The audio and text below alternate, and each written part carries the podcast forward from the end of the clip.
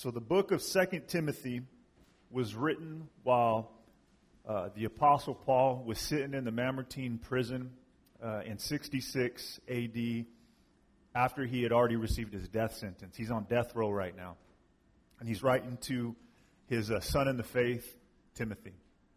And so it's an interesting time. The persecution of the church really kicked off in 64 AD after the Great Fire of Rome. It's, it's said that Caesar Nero, who was the, you know, the Roman emperor at the time, set, you know, half of uh, Rome on fire because he wanted to do this big uh, rebuild um, in his own image of Rome, and he blamed it on the Christians. So there was a lot of support to go ahead and, and go after the Christians, and this was a time of great persecution, like you know the church had never seen before.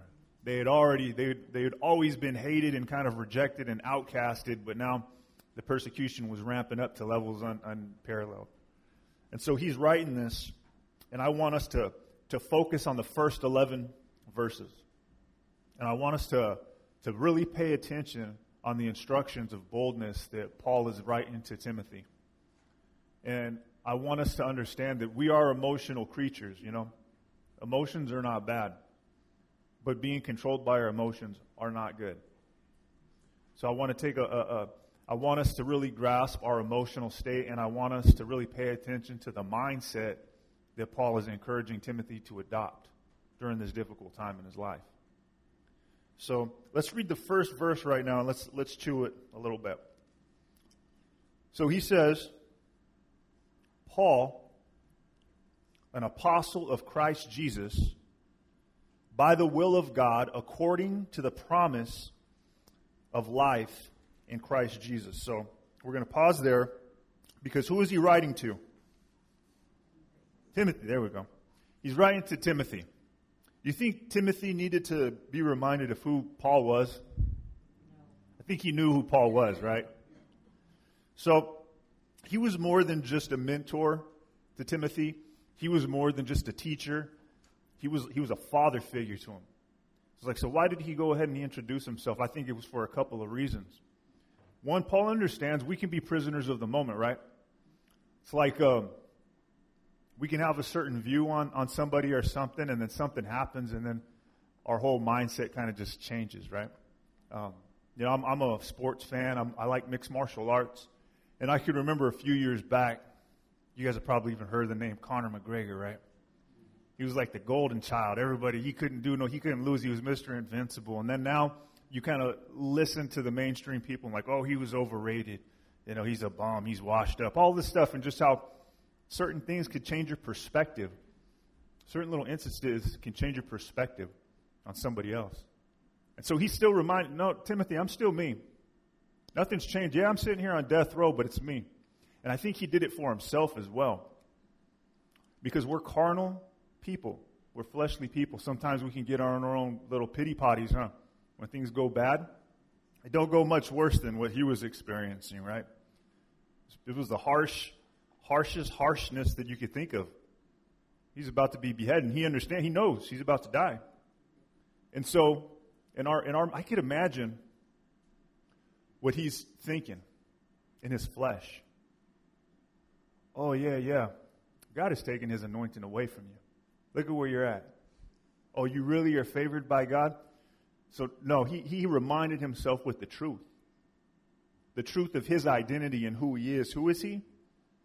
He is an apostle of Christ by the will of God according to the promise of life in Christ Jesus. And something we have to remind ourselves that in situations and circumstances. Because the circumstances want to go ahead and weigh on your mentality. They really pull out and they pull from your flesh. And he's like, No, I'm apostle. I'm, I'm in this position, and it's not because you don't become an apostle because of your will, because of your desire to become an apostle. You're an apostle because you're chosen by God for a specific job. He says, okay, I'm an apostle. I'm living right now, and I'm living in the will of God for me. And then what does he says? No, I'm not facing death. I'm facing life. Life in Christ. So it was that mindset that he was adopting as he goes ahead and he introduces himself to Timothy. And then he says to Timothy, he says, To Timothy, my beloved son, grace, mercy, and peace from God the Father and Christ Jesus our Lord. I thank God whom I serve with a clear conscience, the way my forefathers did, as I constantly remember you in my prayers night and day. This shows us the type of heart that we're supposed to have, regardless of our circumstance. And I mean us as, as the children of Christ, children of God. In his current condition, he found it important to pray for other people. And he was limited in, a, in roles that he was used to going ahead. He wasn't able to go to the synagogues anymore, to the market, his missionary journeys. He wasn't able to do these things, but you know what he could still do? He could still pray. He could pray. And he prayed, he did fervently. But the only problem with Paul is he just prayed twice a day, night and day, right? That's it. So we could always partake, um, we could always partake in, in ministry. Like Pastor Mick was saying, you know, there's a prayer ministry that's going on tonight. And I'm not complaining, but I always see the same old faces. And your faces are beautiful, okay? I like seeing your faces. Keep bringing your same old faces, okay? But I want to see some new faces. Because sometimes we look at certain ministries and we think, ah, oh, you know, I don't got time for that. You know, it's not that big of No, it's a huge deal. Whatever ministry that you can get involved in, get involved in it. There's power in prayer. You know, he wasn't minimizing his role at this moment. He's like, yeah, I'm confounded. I'm on death row. There's not much I can do. I'm praying for you. And this is what I'm praying for you. Man, prayers activate work. Prayers activate something. It's like we're, we're speaking to God. God hears those prayers, and there's action being taken on behalf of those prayers. They're big. It's, it's huge. It's not a small ministry. It's a big ministry. And so he's praying that God would give him grace, mercy, and peace. And then he continues and he says, longing to see you. He's speaking, okay, to Timothy. I'm longing to see you, even as I recall your tears, so that I may be filled with joy. For I am mindful of the sincere faith within you, which first dwelt in your grandmother Lois and your mother Eunice, and I am sure that it is in you as well. For this reason, I remind you to kindle afresh the gift of God, which is in you through the laying on of my hands.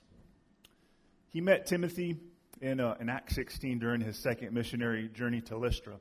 Uh, during his first missionary journey is whenever he probably met Timothy's mother and grandmother. And so, as he's sitting in his cell, he was sitting in the Mamertine prison in a dungeon. It was a, a, a very not nice place to be. He's remembering. You know, he was remembering whenever he encountered him, he was remembering the good things, and he was saying, he was remembering the success that he had had in his ministry because sometimes whenever we're in bad situations, we need to remember good things. We need to switch our mindset on the negative that's before us and start thinking about the positive things, the right things. And FYI, like if, if you've ever drawn closer to God uh, through the teaching of Pastor Mick or come to faith in Christ or had breakthroughs, tell them every once in a while. Let them know. It's an encouraging thing. But also, it says right here, there's a word, sincere faith. Because of the sincere faith of Lois and Eunice, he says that they had, which that word sincere faith can be translated to unhypocritical.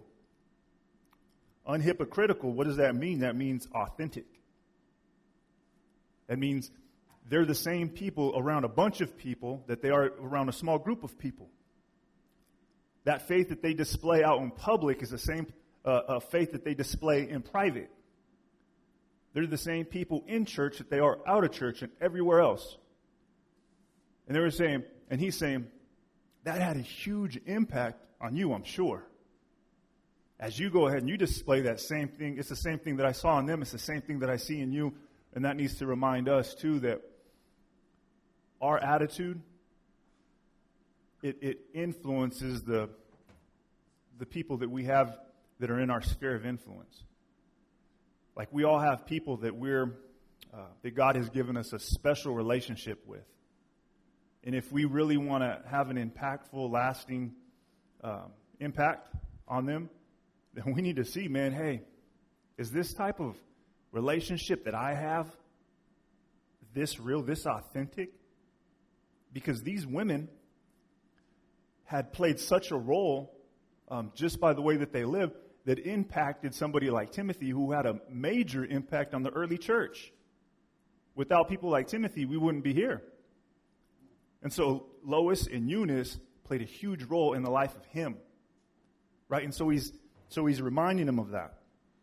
And he's reminding his young protege to do what? To rekindle. To, to kindle afresh.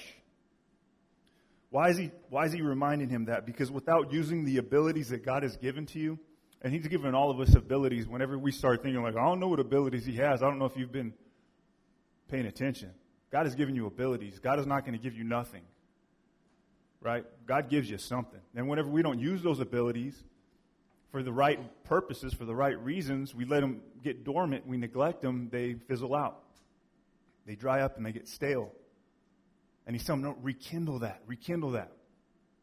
Why? Because, man, fire attracts people.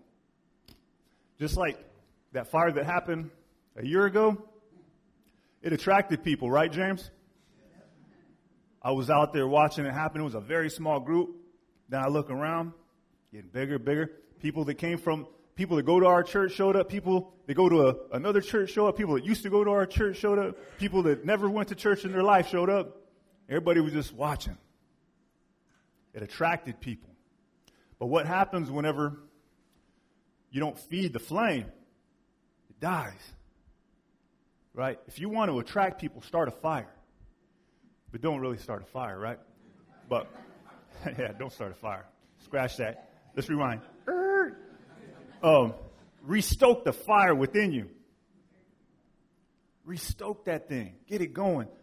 I'm, a desert rat, born and raised in the desert. Some of us know, you know, whenever we used to go out and party in the desert, and that's not good, okay? But I'm saying when you used to go party in the desert, the telltale sign that the party was over is when the fire died. The fire goes out, it's like, all right, it's time to go. It's the same thing. See, whenever things go good for us, right, when the emotions are high, whenever, man, it's easy to be excited. It's easy to tell people about church. It's easy to tell people about the relationship that you got with God. When things are going well, boom, that's easy, right? But it's that time whenever you know, things don't go your way whenever there's hardships that come. It's easy to serve whenever things are going well, but whenever things ain't going so well, it's like, you know, my emotions are down here. I don't even really want to go to church this week, you know. You should have heard, you should have heard the way that my son spoke to me this morning, you know. Or, not my son. My son is, he's a good boy, but, you know, I'm talking about you. now, we have all of these things. We've got all these emotions, and we're like, well, that's the time when we got to stoke the fire you know, Timothy and Paul found themselves in a place where it's going to be pretty important for them to rekindle that afresh, to stir it up, man, because uh, the world is trying to go ahead and pour uh, pour water, cold water, on the fire that they had. That's what the devil wants to do, and he's he's about to tell Timothy one of the more you know popular verses that we have in all of Scripture. And check this out. In verse 7, it says, God has not given us a spirit of what? timidity or fear, right? Timidity or fear, but of what? Power and love and discipline. Boom, I love that. Power, love, and discipline, or self discipline or control, depending upon your translation. This is what God has given to us, you see, because everybody experiences emotions, everybody experiences fear. If you say that you've never been afraid, you're lying, and we all know it, okay? everybody experiences fear. And, and fear is an emotion that's not good or bad. Okay? It's just an emotion. But what we do behind those emotions matter, right? If we're controlled by anything, people get controlled by anger and then they become harmful to to a lot of people in a lot of different type of ways, right? People get controlled by pursuing happiness and just being happy all of the time and they become irresponsible and impacts the life of the people that are closest to them. And then there's other people they're controlled by fear, and it causes them to freeze. It causes them to be ineffective in anything that they got going on. And he's, and he's telling them, hey, I'm trying to put myself in the, in the shoes of Timothy. Timothy, he was going through some fear. We got to look at his life. Okay, he started off ministry as he was a young man, and people looked down on him because of his youth. And then he was surrounded by a bunch of Gnostics. He was surrounded by a bunch of, of false prophets, false teachers, and he was called to go to war, to wage war against those people. And then, you know, the persecution's popping off, and all of his friends are getting arrested and killed, and, and the person that was his mentor, the spiritual giant, right, that he looked at, that's the guy right there, Paul. He was about to get beheaded. So he was dealing with a little bit of fear. You know, I can, I can understand that. And so what is Paul telling him? Paul reminded him, he said, You know those doubts that you're having? Of your lack of competency, your lack of strength, your lack of wisdom, all of those things that are coming, and those ain't coming from God. See, we, we experience these things too. That negative talk in our mind. Oh, you're not that. You, you know, you remember what you did. You know who you are. I know who you are. All of these things. And Paul's like, hey, all that stuff that you're, that you're filling your mind with, I want you to know that's not coming from the Lord. It's coming from your own carnal weakness. It's coming from the outside world. It's coming from the devil himself, the enemy himself, but it ain't coming from the Lord. That's a spirit that he hasn't given you. He's given you a different spirit. What, what kind of spirit has he given him? Come on. Power, love, and self discipline. Discipline. I love that. So that's what he has given to you. What is power, guys? Power is the enablement to do whatever God has required of you to do. Whatever, whatever God has called you to do, whatever task he has called you to carry out of, you are able to carry it out because God is never going to give you a task that you are unable to com- complete. So, what is love? It's demonstrated first to God and then to others. And it's, and it's demonstrated to God through obedience to Him, and it's demonstrated to others through a self sacrificial life. And then, what is discipline? Discipline is sensibility. Sensible, right? My, my emotions, can cause me to think and behave irrationally. You understand? I mean, shoot, man, two years ago, right, everybody was freaking out because the boogeyman's around the corner. They stopped going to work, got, going to church. They walk around with diapers on their face. You know what I'm saying? Is we're going to get got. We know how emotions can go ahead and trick us. We know how fears can trap us. And he's like, no, no, no. You got a, you got a spirit of power, of love, and discipline. That's from God. So we got the ability to think clearly with the wisdom that God has imparted on us. Amen? Check this out in verse 8. Therefore, as a result of me reminding you this, therefore, do not be ashamed of the testimony of our Lord or of me, his prisoner, but join with me in suffering for the gospel according to the power of God Therefore, as a result of me reminding you that which you already knew, but I needed to remind you that God has granted you the spirit of power, love, and discipline, then let that control your thinking. Let that control your thinking. Don't be ashamed. See, back then, if you were crucified, right, in the Jewish mind, you were cursed by God, right? And in the Roman mind, it was like the lowest of the low people were the ones that were crucified. You were the worst criminals, and not only like, not Roman citizens, but like you were like a slave, you know, type of person, and you were like the lowest of them. So you having a God that you serve that was crucified was mocked and ridiculed, right? Now, we might not be able to understand the gravity of, of that mindset back in the days, but we live in a culture and society that mocks and ridicules our faith regularly. Because this is the way of the world. This is what they do. And what did Jesus tell us? Remember that if the world hates you, it first hated him, right? So th- this is it. So we can understand that mindset. And Paul also took the mindset like, hey, I'm not a prisoner of Rome. That's what he he adopted while he's sitting in he's sitting in a Roman prison in a dungeon. He's like, I'm not a prisoner of Rome. Well, it sure looks like I'm a prisoner of Rome, right? But he's like, no, nah, I'm not a prisoner of Rome because he understood ultimately God has the final say. Whether he gets whether he gets beheaded, whether he gets released, whatever it might be, God has the final say. Rome has no power over Paul. Hey, the Roman Empire and all of its beauty, power, and glory is gone, right? We look today, Rome's gone. You, you got ruins that are still around, but Rome is gone. Hey, we're still here. The, the church of Christ is bigger, stronger, more powerful, and beautiful than, than it's ever been. Amen. And so he understood that, man, if we live our days reminding ourselves the truth, reminding ourselves of our purpose, reminding of our, ourselves of our calling and our position in Christ, right? If we can focus on those things, if we can remind ourselves daily to not be moved by our emotions, but the truth, and be led by the Spirit of God that He has placed within inside of us, if we can focus our minds on the fact that we're in, we are, we are in a favored position and we find ourselves wherever we're at in the place where God has us. I'm not where the circumstances have led me. I didn't just so happen to stumble upon this place. No, I'm, I'm exactly where God has me.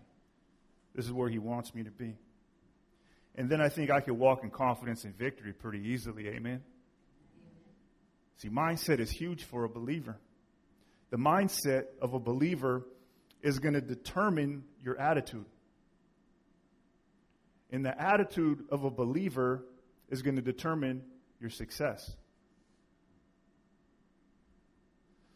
Be, because if you, uh, you walk around, you know, an emotional being, and, and you're, you're just this, you know, whiny, you know, wimpy, negative person, you're going to impact people, but for the wrong reasons. You're going to say, whatever you got, I don't want. That's what they're going to say. But if you walk around victorious, confident, knowing your position as a loving, redeemed brother and sister, man, you're going to make an impact. It's going to be a positive one. It's going to be a strong one, a mighty one. Your behavior, right? It matters. Your mindset matters. So, and we're not done, by the way. But I, I wanted us to really just understand that today, man. Our emotions lie to us. You remember what the Word of God tells us about our heart? It's deceitfully wicked. Who could know the depths of its depravity? Oh, my heart wants what it wants. Well, hey, you need to quit listening to your stinking heart. it's depraved, man. Your mindset matters. We're not done. It says verses 9 through 10. We're going to read this. This is what God has done. He says, Who has saved us, and He has called us with a holy calling. Listen to this. Not according to our works, but according to His own purpose and grace, which was granted us in Christ Jesus from all eternity. But now, has been revealed by the appearing of our Savior Christ Jesus, who did what? Abolished death. And he brought life and immortality to light through the gospel. From all of eternity reminds us something.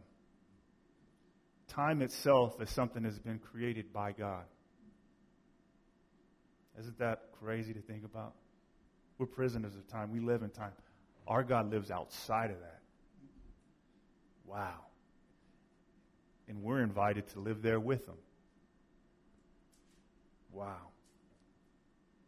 And there will be uh, a, a place outside of that time where the fear of, of death and the grave have no power. They can't even set foot into that time, into that, in that place. We're invited to be there with Him in that place we can reside in that place outside of time and outside of death. Because the appearing of Jesus Christ has brought us a better standing of eternal life and immortality than, than ever before. By his resurrection, what did he prove, right? He proved that death had no authority over him or his believers.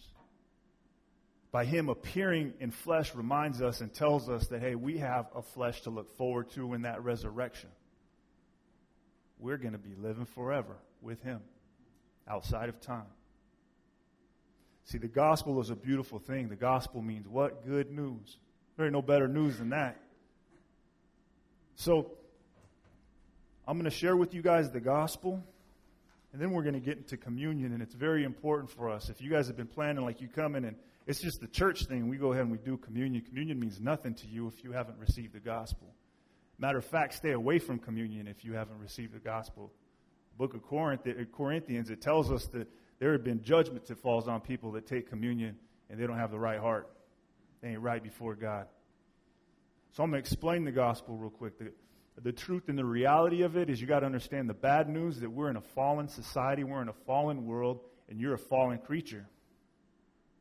And you're a sinner, but it's okay because we're all sinners. So if you feel like I'm talking to you, I am talking to you, but I'm also talking to me. We're sinners. We've broken God's rules, and as a result of us breaking God's rules, we're not allowed in His perfect kingdom. Because God can't allow people that are going to be rule breakers into His perfect kingdom, or else that perfect kingdom ain't perfect no more. So we got a problem. We're barred from entering into His perfect kingdom. So He says, you know what? I'm going to show them something. I'm going to give them my set of rules. I'm going to give it so they can go ahead and look at it. And the more that we started looking at it, the more that we realized, well, we even got a bigger problem because all of these rules that he's given us, we can't do. Try try as we may, we can't do it. Even in our hearts and our minds, we're constantly in rebellion against these set of rules that he's given to us. And he says, ah, now they're starting to get it. Now, now I'm going to go ahead and I'm going to do something else for them. I'm going to come and I'm going to show them how living out this life perfectly looks like. And that's exactly what he did. He came in human form in the person of Jesus Christ to live a perfect life that none of us were capable of living. It says that he who knew no sin and had become a sin because what he did is while he was on that cross, he says, I'm going to pay for all of the bad things that you've did. Because there was a time whenever we were going to have to take account, we we're going to stand before that God. And he was going to have all of our sins right before us. And we weren't going to have a defense for ourselves at all. So whenever he casted us out, he would have been 100% right, and we would have had no complaint. He said, This is what I'm going to do. I'm going to go ahead, I'm going to take all of that stuff that you had. I'm going to take it upon myself on the cross. And that's exactly what he did for us. And he says, In exchange for all of your sin, all of your bad stuff, I'm going to give you my score. My score of perfection, I'm imputing and I'm giving to you. But it's not to everybody, right? It's to those that receive him as Lord and Savior, because that's what the Bible says. Those that confess Jesus Christ as Lord and Savior will be forgiven. That's only the people that have received Jesus Christ. And so whatever he came, whenever he came to live that perfect life, he came to give you an option. That's what he came to do. And if you've never received Jesus Christ as your Lord and Savior, then whenever you die and you stand before God, you will be held accountable for everything that you've done. And trust me, you don't want to you don't want to be held accountable for what you've done. Even if you're a good person, you're not a perfect person. You might be good compared to me, but you ain't good compared to God. So you got to get your heart right with God. We're all sinners. We need to come before God. We need to ask for forgiveness. And we need to say, you know what? I'm a sinner. I've broken your rules. I acknowledge that. I don't want to live that way anymore. I want to live the way that you want me to live. I want, I want to invite you to become the Lord and Savior of my life. And once we do that, we have eternal security. That's the good news. The good news has to be understood. Hey, I was going to hell. This world is going to hell. But Jesus Christ came to rescue me from hell. He came to take me a place outside of time, outside of death, outside of corruption, outside of sin. He wants, he wants to take me there, and He wants to take everybody there. So if you've never received Jesus Christ as your Lord and Savior, if you've never said yes to Him, and what does that mean to accept Him as your Lord and Savior? Basically, acknowledge, hey, man, the way that I'm living ain't right. I'm going to find out how you want me to live, and I'm going to live that way. Because you're my Savior, but I want you to be my Lord too. It's a package deal. Lord, that means He's the boss. That means I'm not. That means however He's called me to live, that's what I'm trying to do. Amen? So if that's you today and you want to receive Jesus Christ as your Lord and Savior, then I want to pray for you. So if you've never done it before, maybe you have before, but then you're like, you know what, I don't know if my heart's been right with God, then I want to pray for you, pray with you and for you. So if there's anybody in here today, he says, confess me before men. You confess me before men, I will confess you before my Father who is in heaven. So if there's anybody in here today wanting to receive Jesus Christ as their Lord and Savior, go ahead and raise your hand and we're going to pray for you. I see you, brother. Praise the Lord. Anybody else in here want to receive the Lord? All right, I'm going to give you one more chance. I'm going to do it going once, going. Okay. Nah, that, that's we're here for you, bro. Praise the Lord. So this is what we're going to do. We're going to close our eyes together, and I want you to just repeat. You could repeat it out loud. You could repeat it in your heart and in your mind. For the rest of us that have received Jesus Christ as our Lord and Savior, we're going to pray for our brother. We're going to pray that God cements him in his decision to follow him. And so just repeat this prayer after me. There's nothing magical about this prayer at all. Okay? It's just you asking God and inviting him into your heart. So we're going to close our eyes and we're going to pray, Heavenly Father. I am a sinner. I have broken your rules. I am sorry. I do not want to live for myself anymore. I want to live for you. I pray that you would forgive me and cleanse me of my sins. And from this day forward, I commit my life to you. Do in me whatever you want. Use me however you will. Show me how to live. In Jesus' name, amen. amen. Praise the Lord. Now, what we're about to do right now is take